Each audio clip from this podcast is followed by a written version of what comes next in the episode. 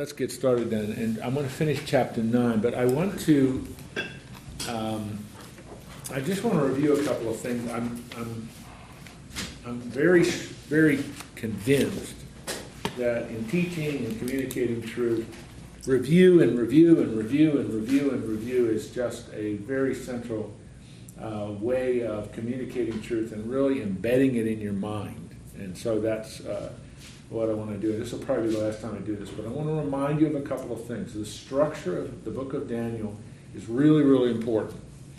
And to keep this, make sure it's very clear in your mind. The first seven chapters of the book of Daniel are really God's purpose and plan for Gentile world history. And you see the identical structure in chapter 2 and chapter 7 and that structure is there will be four great world kingdoms, with the fourth kingdom having two phases, which will then result in the kingdom of God. So, where is history headed? If you would, if anybody asks you that, I mean, you're a Christian, but that's your that's what the Bible so clearly teaches. Where is history headed? The answer is the triumph of the kingdom of God. That's where it's headed. And that's that's what is laid out for us in this what Daniel 8 through 12, which we're sort of in the middle of that now, what Daniel 8 through 12 does is, let me use another way of describing it. I don't think I've ever used that that way, but what it does is it superimposes the Jewish people and God's purpose and plan for them over this framework. If I t- say it that way, does that make sense to you? In other words, you have this framework, this plan, this purpose, that God has for Gentile world history. And then in Daniel 8 through 12, the, the, the question is, well, what is, and that's in a sense what Daniel's asking God, what's, what about my people? How do they fit into this? And so, in a very real sense, this section is like superimposed over the Gentile world history. And what we learned last week, and again, I really want to look at the notes here that I've given you in just a minute, but Daniel 9 is really the key to this.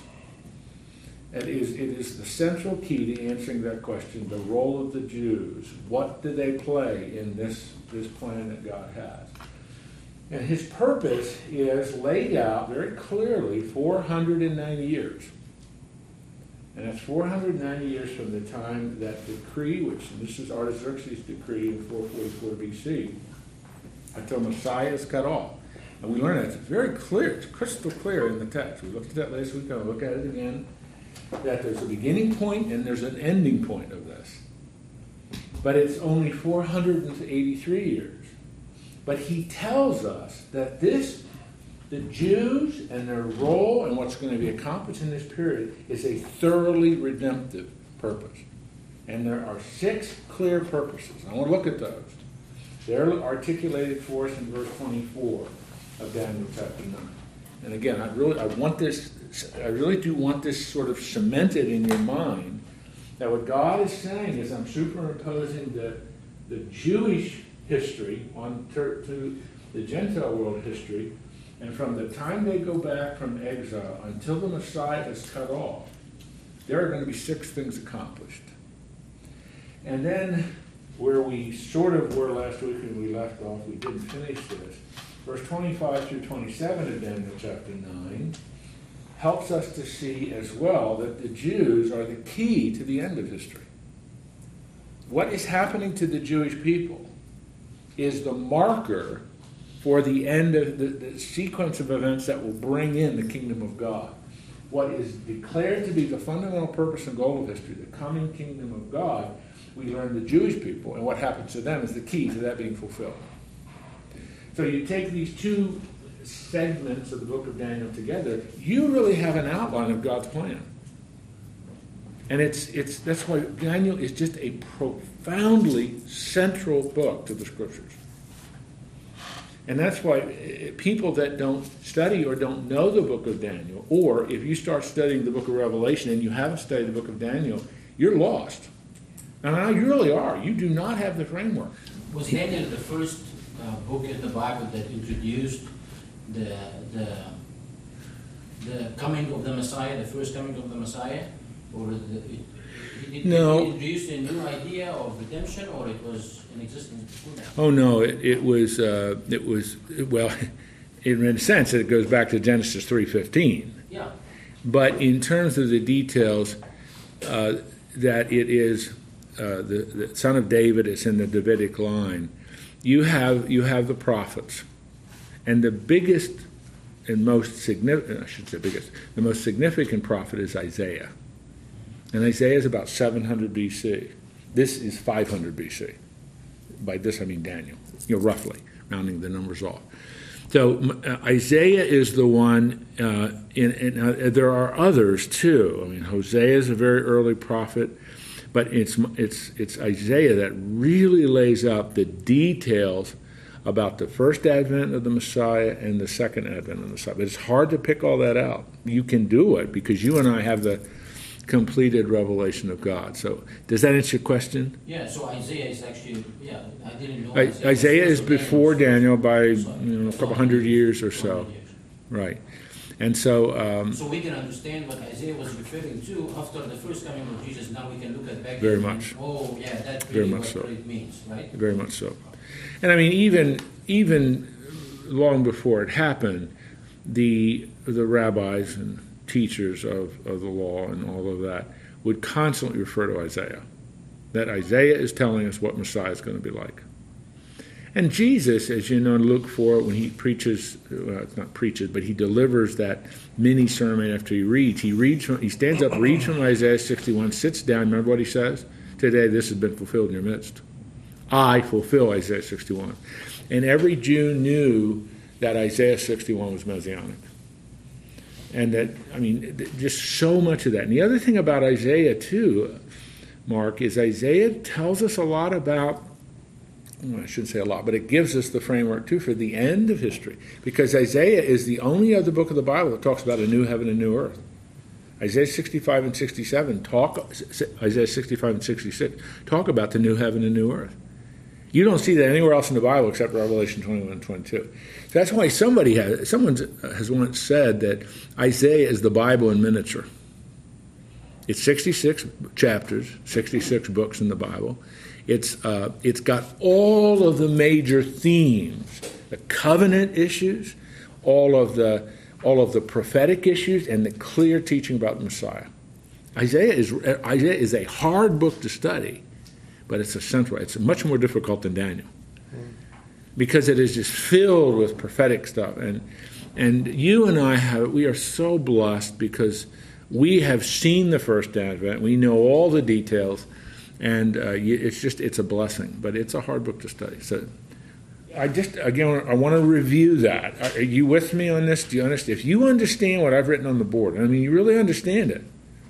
You really have Daniel down. And now the details, that's the hard, but you have the framework down. And it is really important to do that. All right? You with me? Show my ignorance, maybe. Were the books of the Bible, at least in the Old Testament, written by the contemporaries of the prophets? Thinking of the, the prophetic books, you know, Isaiah and Daniel, certainly. Uh, to me, that's that has some significance uh, for authenticity. Uh, I'm not sure I'm understanding your question, but did, so did Jeremiah write Jeremiah? Or yes. did one of his assistants. No, Jer- Jeremiah wrote. He tell. I mean, we. There's no question Jeremiah wrote Jeremiah. So, so And the- the one Daniel thing- also somewhat autobiographical. Oh yeah, Daniel was written by Daniel. Yeah, absolutely. There's no. Now the the critic. I mean, I'm answering it because I the evidence is overwhelming, and I mean that evidence can be presented. But the critic doesn't buy that because the critic doesn't believe you can write a prophecy. So if you can't write prophecy, then you have to conclude, well, then this was written after all this stuff happened Sure, sure. which And you see is just texts. oh yeah but that's um, that is baseless i mean if you're intellectually honest that is not accurate to argue that so So that would apply to Yeah. Isaiah as well. all right so let's let's go back to the end of daniel 9 i really want to cement this in your mind and i want to just go through a couple of things one more time I, if you have your notes and I know you, not all of you have them with you, but if you do, if you look with verse, I mean, at uh, page 13, and then the next page, page 14, I want to pay, pay close attention. I spent a lot of time writing this, and this is hard to sort this through and put it down. So I want you to note, first of all, verse uh, 24 and in verse 13, I'm not verse 13, page 13 is where I have that. Now, what I want you to see there, what is in verse 14, uh, what is in verse 24 of Daniel chapter 9, is, is what I'm doing with here. There are six purposes. There are six God centered, redemptive purposes that are going to be accomplished through the Jews. Now, that sentence I just uttered, does that make sense to you? Because what Daniel 9 is doing is it's explaining to us how does God's plan for the children of Israel fit into this plan? And what, what God is saying here through Gabriel to Daniel is, My purposes for you are redemptive. Remember Jesus, the woman at the well in John chapter 4? She's a Samaritan that rejects the Messiah idea, and the Jews and so on. They have their own idea of Messiah. Anyway, the point is, young lady, you have to remember salvation comes through the Jews. Now, of course, among very specific things, that means that Messiah is going to be Jew. And of course, Jesus is standing in front of her, and he is a Jew. So, that the, the fundamental purpose historically for the Jewish people is a salvation purpose. And when God called Abraham out in Genesis chapter 12, he says to Abraham, he makes him three promises land, seed, and blessing. The blessing part is Abraham, in you. You could translate that through you, all the nations will be blessed. And the Apostle Paul picks up on that in Genesis in Galatians chapter 3 and 4 says that blessing is the blessing of salvation. So what Daniel 9:24 is doing is it's back to that theme. The purpose, the goal for the Jewish people is a redemptive one. 70 years have been decreed for your people in your holy city, which is Jerusalem. And look at it to finish the transgression, to make an end of sin, to make atonement for iniquity, bring in everlasting righteousness, seal up the vision and prophecy, and to anoint the most holy place. So let's look at those real quickly. And I've itemized them out there on the notes, however you want to look at it. But I just want to go through those real quickly. This is not difficult stuff. To finish the transgression, to finish, to bring to an end, to bring to completion the, the Jewish apostasy, the Jewish rejection of Jesus as the Messiah. Second, to make an end to sin through the Jewish people, through the Messiah, and through all that he's going to accomplish, God is going to bring an end to the rebellion. God is going to bring an end to sin. And that is all wrapped around the cross, death, burial, and resurrection, and all wrapped around the second coming of Christ. But through Jesus Christ, a Jew who comes through the Jewish people, God is going to bring an end to their apostasy and the sin of the human race. And he will do that by number three, making an atonement for iniquity. Now, you, all, I'm sure, already know this, but the word atonement is a key biblical word. It's a redemptive word. God is going to once for all atone for sin. And the book of Hebrews, if you refer to that, that once for all atonement for sin is what Jesus Christ did on the cross when he shed his blood and then the Father three days later resurrected him. It's over. The atonement has been made. And all of that completed work now we apply to our life by faith. So the first three items are the key redemptive when God said in Genesis 3:15, the seed of the woman, from the seed of the woman, I am going to bring one who will crush the serpent. Well, I mean, that's a broad promise. We have no idea the detail. But if that's all we had in the Bible, we would know that God is going to bring the rebellion to, down. What it's telling us here is that it's through the Jewish people, in the person of the Messiah, that God's going to do this. And then look at the last three to bring in everlasting righteousness. To bring in a kingdom that will be characterized by everlasting righteousness. And uh, Mark asked that question about Isaiah. The book of Isaiah is filled with that. Remember Isaiah chapter 9. We sing that at Christmas in, Messiah, in uh, Handel's Messiah. You have those descriptions of the coming king, what he's going to be like. Remember? Um, well, I, you don't want me to sing it, but it has, he's going to be righteous and he's going to be the King of Kings and he's going to be the everlasting Father, the Prince of Peace, and all of those things. So that's kingdom language. Everlasting, that's kingdom language. That what is promised here in the first seven chapters, that God's kingdom is going to triumph, it's telling us now it's going to be through the Jews, i.e., the Messiah, that you will see this accomplished. Then you have the last two. It's it depends on your translation. It can be phrased a little bit differently, but it's essentially to seal up vision and prophecy. In other words, to fulfill and complete and bring to utter finality all of the prophecies that have been made. There are 357 prophecies about the first advent of Jesus, and there are 200 and some odd prophecies that deal with the second advent. They will all be fulfilled. And then the final one is, is in many ways the most difficult one. It, there's a, that's the one that commentators write a lot about. But to anoint the most holy place, uh, it depends on your translation, but that, that seems to be indicating, and that's where the challenge is, but it seems to be indicating that when Messiah sets up his kingdom, he will consecrate that temple in Jerusalem. And that's what is called in the New it's the Ezekiel temple that's described in Ezekiel chapter 40 through uh, through 48. So uh, that's, but it that is very definitely a, a, part of the prophetic material that there will be a temple in Jerusalem. That temple is going to be associated with the rule and reign of Jesus Christ, and that that seems to be what it's saying, and that would complete that coming of the kingdom of God to earth. Can, can you explain that a little bit more?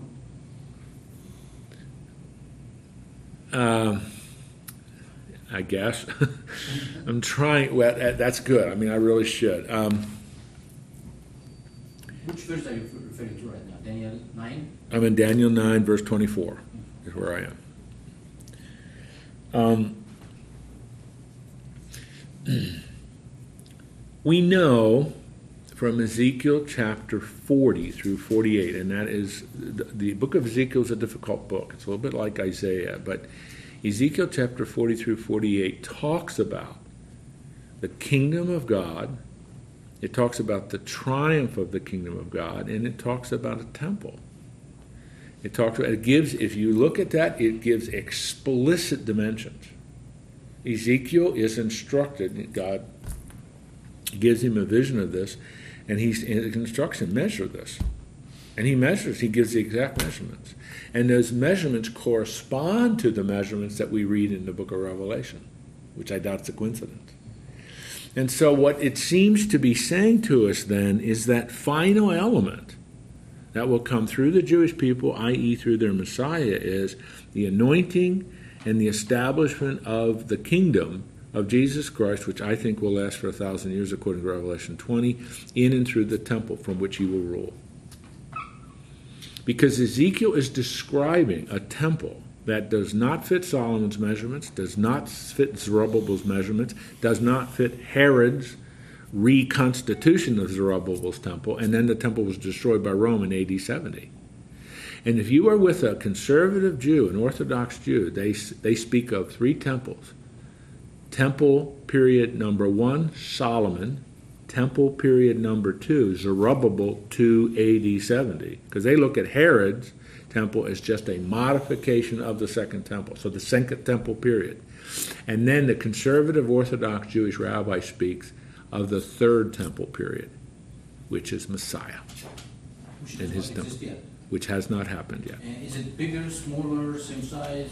You know, like you said, dimensions. It's going to be all over the old area where the Temple Mount is supposed to be? It would not be the entire the entire area of Temple Mount is 39 acres, so it's not that entire Temple Mount, but it's it is lo- much much larger than Zerubbabel's temple, and it would it would be comparable in size, e- but even larger to Solomon's.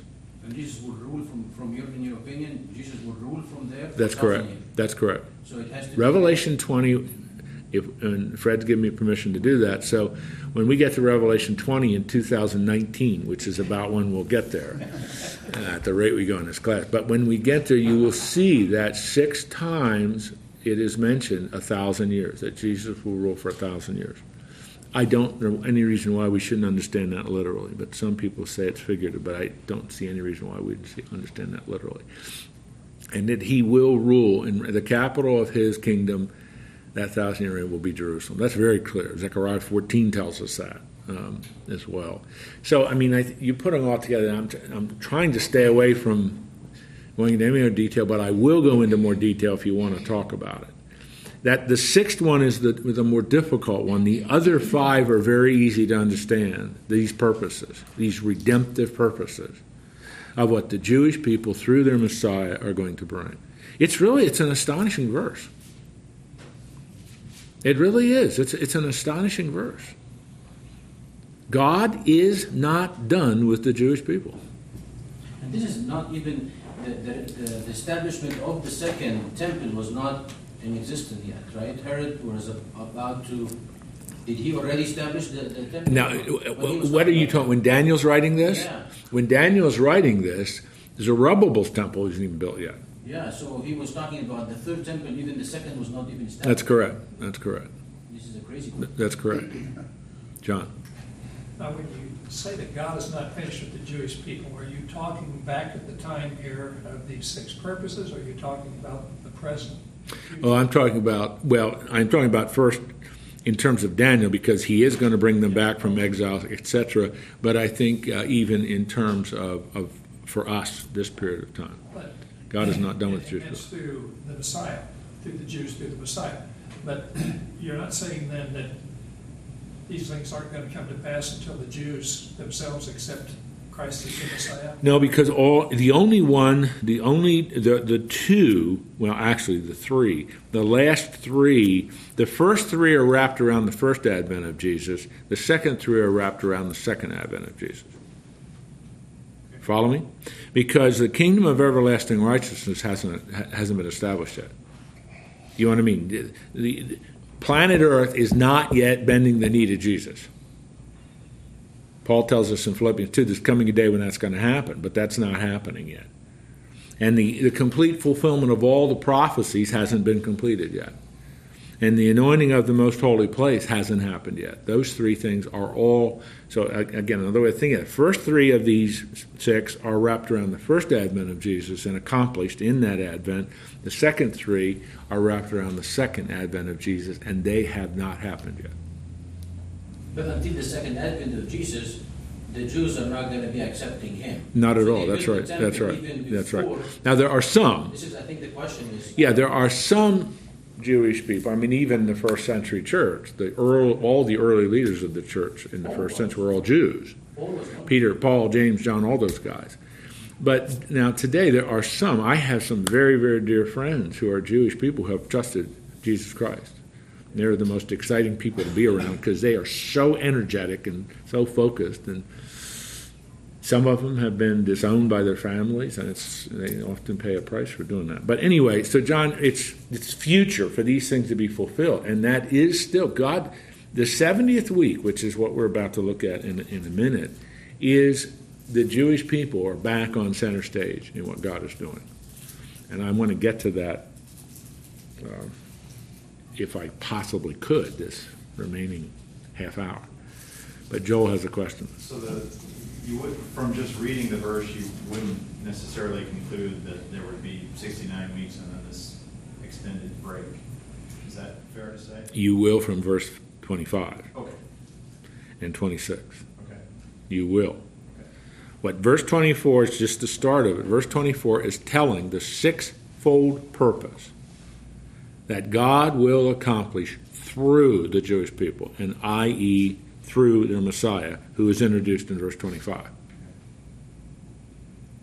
Okay, now I wanted to get the purposes down, but, but do, you, do you understand? I mean, this is what this is so significant. Verse 25 is telling us that through the Jewish people and their Messiah, God's going to accomplish these six things in the first advent and in the second advent. Now let's look at the plan. Now I told you this last week. I'm going to read this. Uh, I'm going to read 25 and 26 again, and I want you. I want. I'd like you to do is just either note or underline or circle or just make a mental note of key words.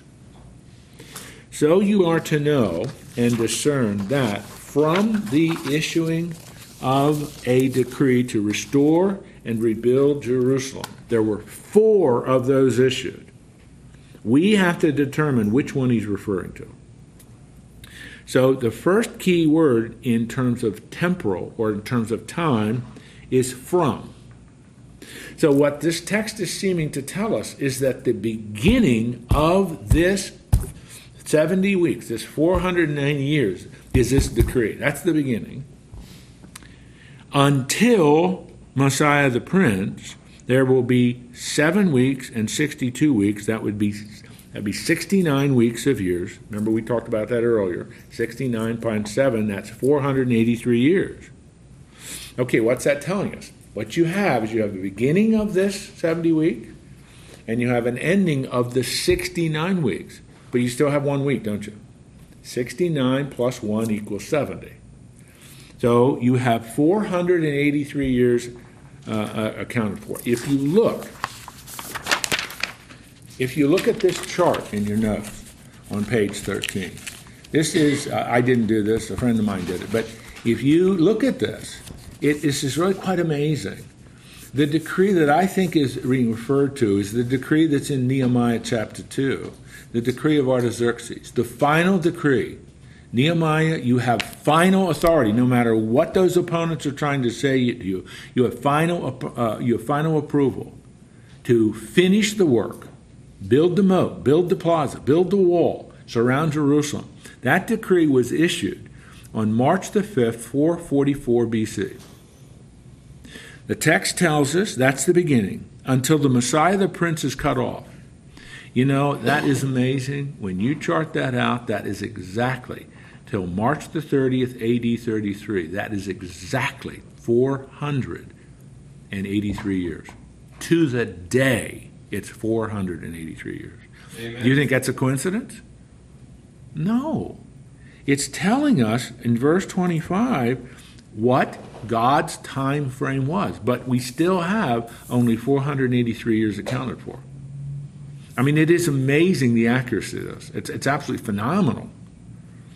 Okay, now continuing, continuing. It. How did you get 470 years from the seven sevens and 62 sevens? Well, you, you have, uh, it, it, it said earlier in verse 24 that 70 weeks have been declared. 77. 7 times 70 is 490 years, okay? If you take what it said, from the issuing of the decree to restore and build Jerusalem until Messiah, there will be seven weeks and, and 62 weeks. It will be built again, it meaning Jerusalem, with plaza and moat, even in the times of distress. Then, after the 62 weeks, the Messiah would be cut off and have nothing. All right, so you have seven weeks to complete Nehemiah's project, plus the 62 additional years, uh, uh, sevens, which gives you 69. 69 times 7 is 483. Are you with me, Mark? Yes. So in other words, 483 is divided into two parts. Seven to get completed all that Nehemiah started and all the exile started, and then the rest, and get you to the the uh, coming of Jesus into Jerusalem, which will lead to his crucifixion. I hope I'm not losing you. Now look with me. I'm in verse 26, and Messiah will be cut off and have nothing. It's really instructive in verse 26 that Messiah is used. If you're a Jew reading that, how do you understand that? It's the son of David, it's the promised coming king, it's the Isaiah 9 passage, it's all that stuff fulfilled. And now notice, and the people of the prince who is to come will destroy the city and its sanctuary. And the end will come with a flood, and even to the end there will be war, desolations are determined. Okay, now, who is the one who destroys the city and sanctuary? That's Titus in AD 70.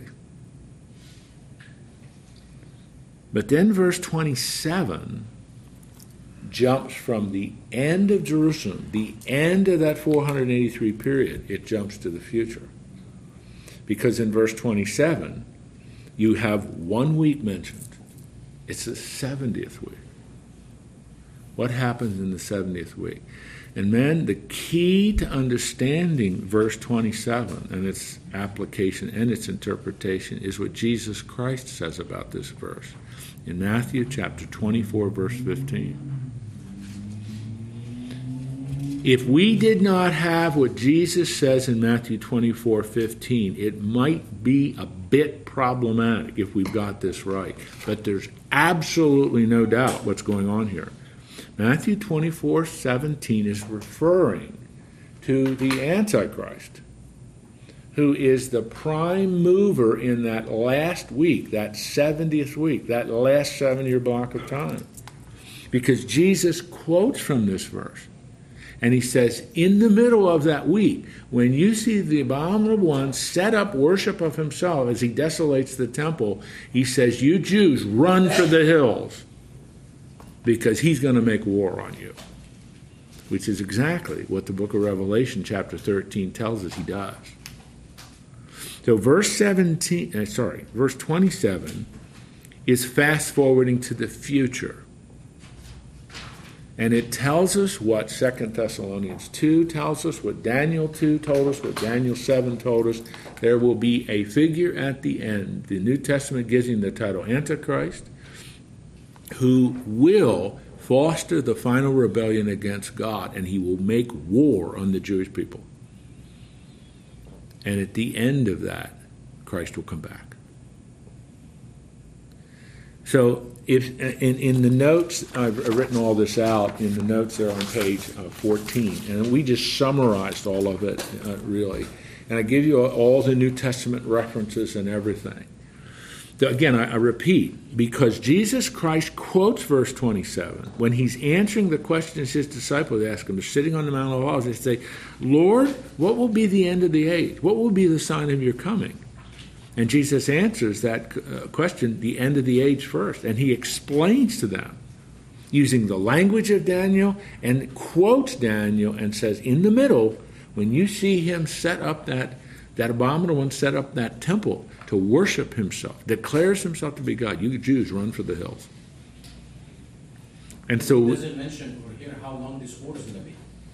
How long what? The war that that Antichrist is going to uh, not specifically in Daniel. We're going to see a little bit of it in Daniel chapter 11 and a great deal of it in the book of Revelation, which is what we call the campaign of Armageddon. But we're way ahead of ourselves now.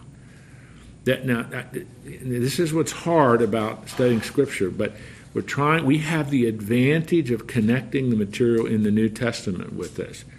But do you understand this? Are there any questions? Because what we're doing is we're reviewing this, reviewing this, and really making sure this is clear to you. You have the six purposes God has to accomplish in these 490 years. And third, secondly, that is the Jewish people who are the key to history's end. Because it is this abominable one who is going to break his covenant and make war on the Jews. You got to watch for him. When you see him, that's what Jesus says in Matthew 24. When you see him do that, the end is and near. Run because he's going to make war on you. I'm paraphrasing in just two sentences what he says in about seven sentences. But that's so it's really, really important because, as I've said this again and again, the rest of the Bible builds on what Daniel is telling us. And every other part of the Bible that speaks of second coming prophetic scripture assumes you've read Daniel 9 and assumes you understand it. And so if you don't understand it, or I think you do now, but if you don't have that framework, a lot of times it doesn't make sense. Paul does that when we studied this in 2 Thessalonians 2. Paul assumes you understand what Daniel 9 is telling us. And all he does is he just adds more information about who this evil one is. No. I accomplished what I wanted to accomplish in going over Daniel chapter 9. The really key question is did I accomplish it sufficient enough to build your level of understanding? These are the two key things to remember. The six purposes God's going to accomplish for his ultimate plan for humanity. Six, three wrapped around the first advent, three wrapped around the second advent. And the Jewish people are really the key to history's end. Because Antichrist will make war on them. He will try to do what Hitler tried to do wipe them out. But of course, God's not going to let that happen. Okay?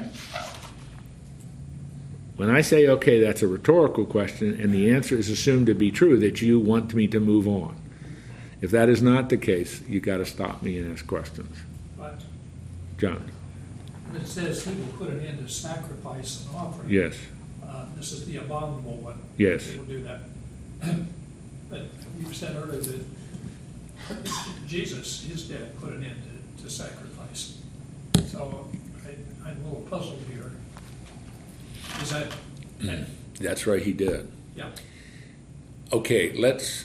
Uh, we don't learn this from verse 27, but we learn this from several other Old Testament prophets plus the New Testament.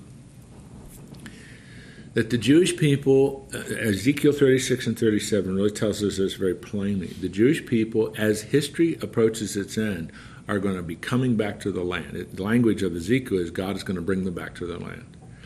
My own opinion is that we're seeing that right now. I think that's what we're seeing in the regathering of Jewish people. And Ezekiel tells us this, Jeremiah tells us this, Jesus tells us this, Paul tells us this, the book of Revelation tells us this. That and it's hard for us to imagine how this is going to happen, but the Jews are going to rebuild their temple on Temple Mount. they're gonna be what? They're going to rebuild their temple on Temple Mount. And they will then reconstitute the sacrificial system. Now, see, that's really hard to imagine because on the it's it's not perfectly in the center. It's kind of off center, but you have the dome of the rock, and it's kind of hard to imagine that temple being rebuilt. But the Bible says that's going to happen, and so they will reinstitute their sacrifices and so on. And what the Bible tells us is going to happen then, this Antichrist, this evil one, is going in the middle of this seven year period, three and a half years, this is what Jesus talked about in Matthew 24 15, is going to force them to end that and demand that they worship him. He's going to put an end to the sacrificial system which they've just reinstituted. And is going to say, I'm breaking this covenant with you. I'm breaking this treaty with you. I want you now to bow down and worship me. So the Jews, And Revelation 13 will explain that in greater detail to us. That's exactly what he's going to try to do. but but the Jews who are not believers in the Messiah, Not yet. they still have the sacrificial system in place. That's right. So it's not, it's not abolished for the Jews yet. No, that's right. From their perspective. From their perspective, From their abolished. perspective, no. For us, And- Gentiles and believers in Jesus Christ who, who are Jews or Messiah, we do not have the, the sacrificial system. That's right. we- Jesus sacrificed himself for us. That's right. So this goes to. But the Jews, sacrificial system from God's perspective is over Because of the Messiah. because of the Messiah. of But the Jews haven't accepted Jesus as the Messiah, the Orthodox Jews. But there are, it's called the Temple Mount Society. It's a very large group of Jews. It's, a, well, I should say it's not a, it's a small group, but it's a good sized group of Jews. They're Orthodox Jews, extreme Orthodox Jews, but they are planning for the temple to be rebuilt. If you ever go there, right as you just en- exit the Jewish quarter and enter the, the great plaza where the Wailing Wall is, right to the left is this huge menorah. That's the Temple Mount Society. That used to be in the Cardo in the old city of Jerusalem. Now it's right, right in the plaza, right before the, the Wailing One, right up there's the temple. They want to move that up there. Well, there's no way the Jerusalem government is going to let them do that, but they're a lot closer. They are planning. They are planning to rebuild the temple. So I mean, the energy is there. All you need is the individual to show up who's going to make the promise. I'm going to bring peace to this land that hasn't been here for thousands of years, and I'm going to let you reinstitute your worship. But the mosque has to be gone.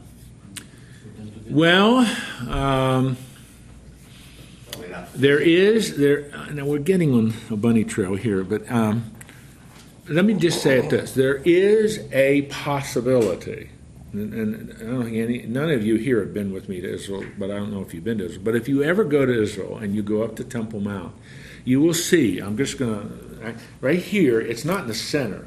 You have the Al Aqsa Mosque here. That's the mosque where they worship. Then you have the Dome of the Rock, which is not a mosque, it's a memorial to Allah Night Vision.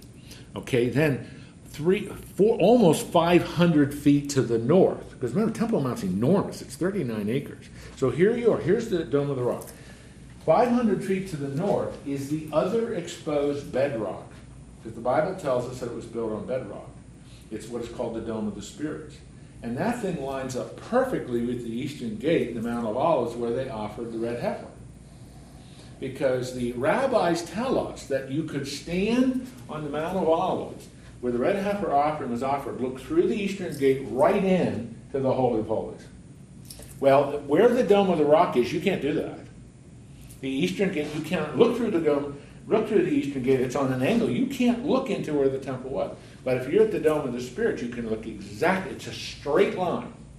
That's why some theorize that you could rebuild the temple 500 feet north of the Dome of the Rock and still keep it the Dome of the Rock. You know, in 2000, when Bill Clinton brought Yasser Arafat and Ehud Barak to Camp David and was trying to force them to do a final negotiation, And I don't know if you remember that. Ehud Barak offered everything to Yasser Arafat, even the internationalization of Jerusalem. During those negotiations, Bill Clinton said, Listen, why don't we do this? Let's just build a really big curtain right in the center of Temple Mount, and on the north side of that curtain, the Jews can build their temple, and then you have the Dome of the Rock, and that'll settle it. Isn't that, to me, when I, I, found that out when I was doing research for my book, that's extraordinary because personally, and I can't prove that, but because I've been there, you can see this thing is so massive. You could easily rebuild the temple and still have the Dome of the Rock. Just put a curtain in the middle. Now, I don't know if that's going to happen. I do not know, but I do know the Bible says the Jews will rebuild their temple. But the Dome of the Rock is a holy of holiest places for the Jews. Yes. So it has to be included in the temple. Not necessarily, Mark, because it, it, it, this is what a Jewish scholar at the University of Haifa has done a lot of research on that. And he's the one who is arguing you could rebuild the temple because the bedrock in which the temple was built, he is arguing, is where the Dome of the Spirits is. There are only two places in Temple Mount where there's bedrock where the Dome of the Rock is and where the Dome of the Spirits is. Now, we are getting way down a bunny trail. I've lost 99% of you, okay? So let's get back on tack. All right, so some of this we'll talk about later on, but this is, this is fascinating stuff. But whatever and however you settle on these things, the one thing you know God has everything in control, and He's working His plan of history to accomplish one primary thing the final redemption of the human race, which was all wrapped around the coming, second coming of His Son. When evil will be destroyed, the kingdom of God will be set up and Jesus will rule and reign for a thousand years, which is really the front door then to the new heaven, new earth, the eternal state. That's exciting. I mean, it's just that's the thing about this. It keeps you on. God knows what He's doing. God knows what He's doing. Vladimir Putin is no threat to God's plan. The nut who's running North Korea, he is no threat to God's plan.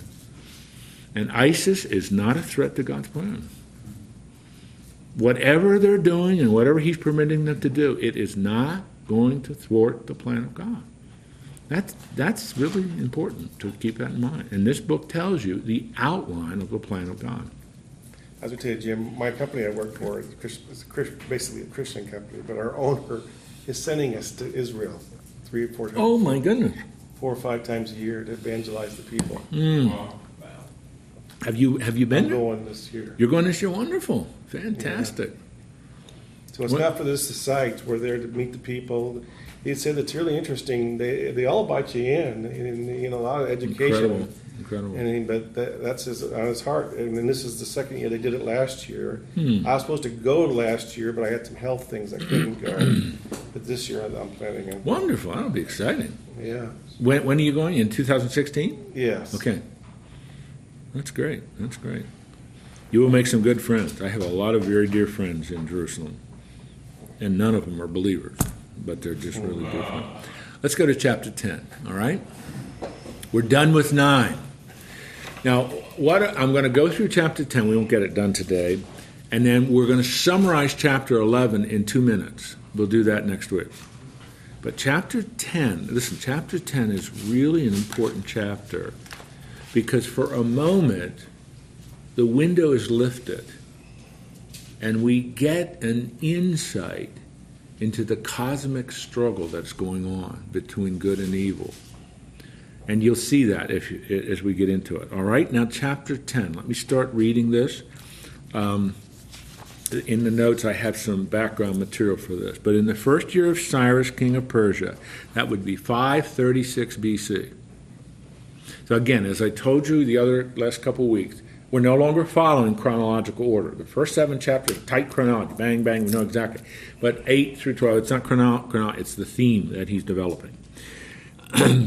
A message was revealed to Daniel, who was named Belteshazzar. Remember, that's his Babylonian name. And the message was true and one of great conflict, but he understood the message and understanding the vision. Now he begins to tell it. In those days, I, Daniel, had been mourning for three entire weeks. That's 21 days. He had been mourning. What is he mourning? What, what is he? This is part of the, what we saw in Daniel chapter 9. He's remorseful for the sins of his people, which caused them to go into exile. I did not eat any tasty food, nor did, I, nor, nor did meat wine into my mouth, nor did I use any ointment. That's the that's the hygiene in the ancient world. They used fragrant oil because they didn't bathe every day like we do. They used oil on their body to keep it, you know, from getting dry. That's all he's saying. I didn't even do that. I didn't do the normal hygiene until the entire three weeks were completed. So he's, he's fasting, he's praying, he's mourning in a contrite manner for the sins of his people, which had caused them to go into exile. On the 24th day of the first month, while I was on the bank of the great river, that is the Tigris River, remember we're in the Mesopotamian Valley, Tigris, Tigris is here, Euphrates is here. I lifted my eyes and looked, and behold, there was a certain man dressed in linen whose waist was girded with a belt of pure gold of Uphaz. His body was like beryl, his face the appearance of lightning, his eyes were like flaming torches, his arms and feet like the gleam of polished bronze, bronze, the sound of his words like the sound of a tumult. Who might that be? Jesus. This is probably not, it is a theophany. It's an appearance of God. And this is the same description you read in Revelation chapter 1. It's the same description you read in Matthew 17, the Mount of Transfiguration. Most, most expositors think this is Jesus, pre incarnate Jesus, appearing to him because of the descriptive phrases. Now, I, Daniel, alone saw the vision. No other men who were with me, he apparently was part of the delegation, a group of men, they didn't see this. Nevertheless, a great dread fell on me, and they ran away to hide themselves. So I was left alone, saw this great vision. Yet no strength was left in me, for my natural color turned to a deathly pallor, and I retained no strength. I heard the sound of his words, and as soon as I heard the sound of his words, I fell into deep sleep on my face, with my face to the ground. Then behold, a hand touched me, and set me trembling on my hands and knees. And he said to me, O Daniel, man of high esteem, understand the words I'm about to tell you and stand upright, for I have now been sent to you. and when he had spoken, I stood up trembling. And he said to me, Now, what is generally assumed is that now this is an angel talking to him.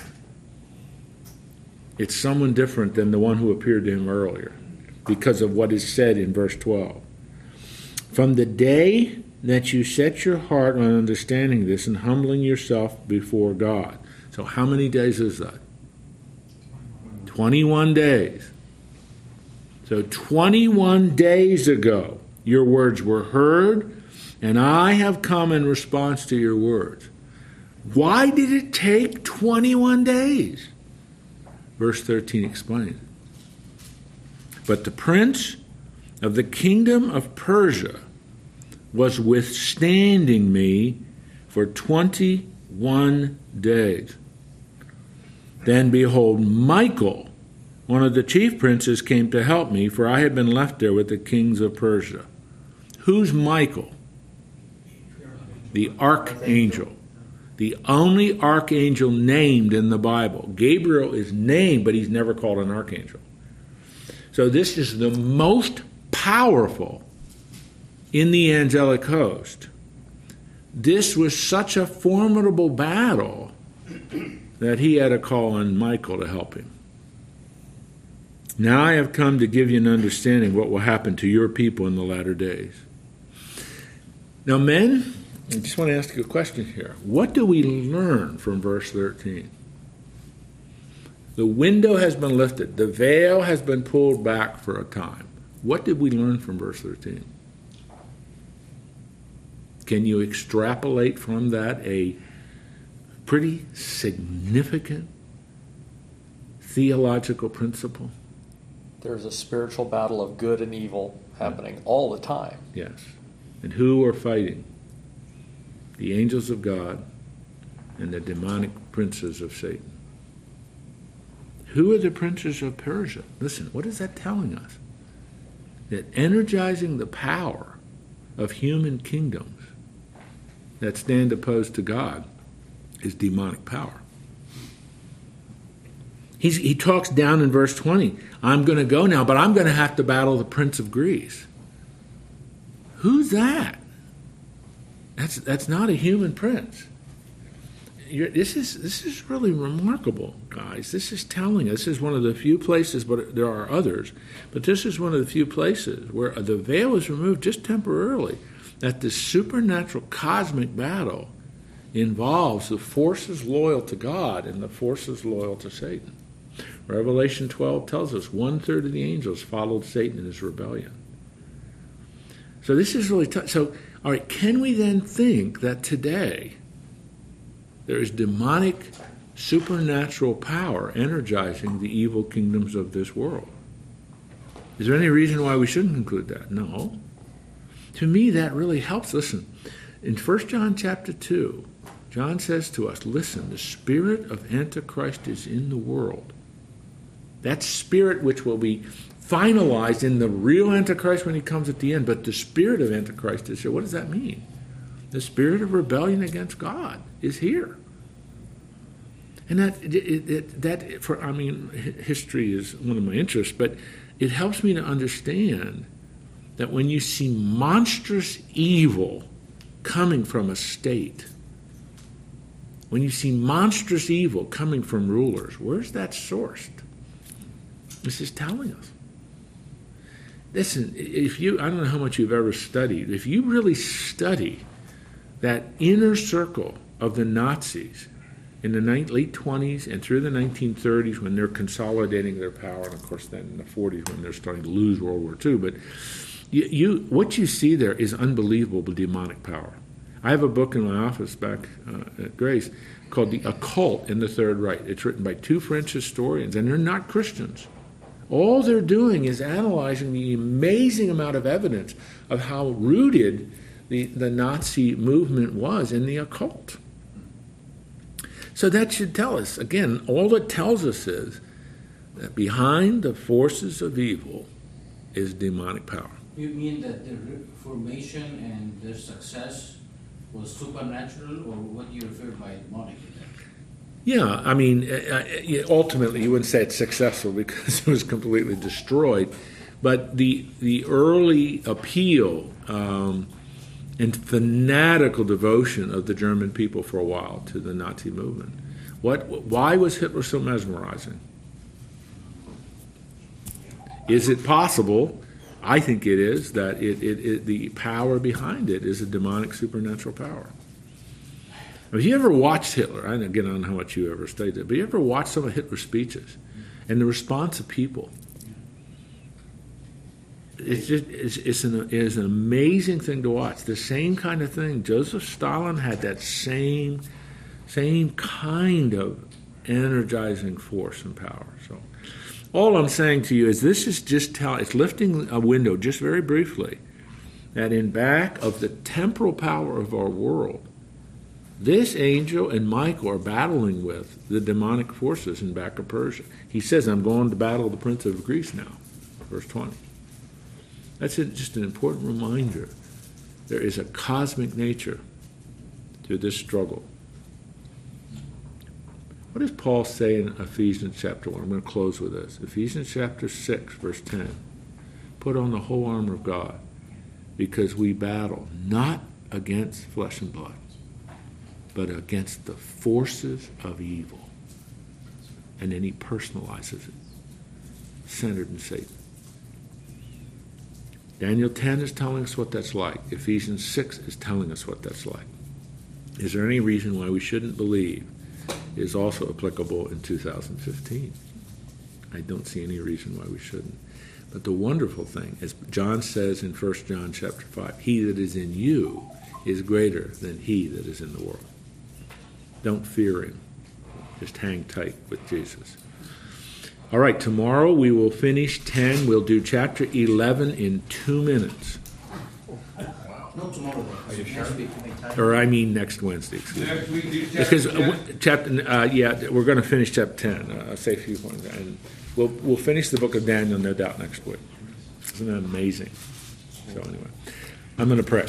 Lord, we're thankful for the truth that you have a plan for history. It's laid out in the first uh, seven chapters in terms of the basic framework for human history. And 8 through 12 lays out how the Jews fit into that. And we learn from chapter 9 that the fundamental purpose through the Messiah who comes from the Jewish race is, of course, a redemptive purpose.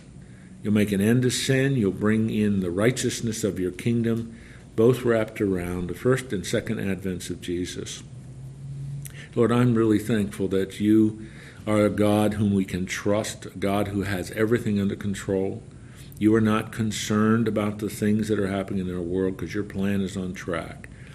And um, although we have to be wise and careful, we have to have a government that's wise and careful. Ultimately, our trust and our confidence is in you. You are working your plan, and we trust you with that. Thank you for sharing some of this with us that we can understand from, excuse me, a book like Daniel, and that we can understand from the material we're going to be studying in the weeks to come. Our trust and our confidence increases as we learn more and more of the details of what your plan is. The amazing thing about it, for each one of us, is that we are joint heirs with the Lord Jesus. We're going to rule and reign in the coming kingdom. We're going to have a role in the coming kingdom. That's part of the redemptive promises you've made to us. We love you, Lord, for all you've done for us. We love you that you kept made the promise that you're going to come back for us, and we're really we're holding you to that promise, and that we're going to have a role and a part in the coming kingdom, and we will live with you forever and ever and ever. They're promises that we believe you're going to keep because you've kept all your other promises. There's where our confidence is. That's where our hope is in Christ's name. Amen. Have a great week.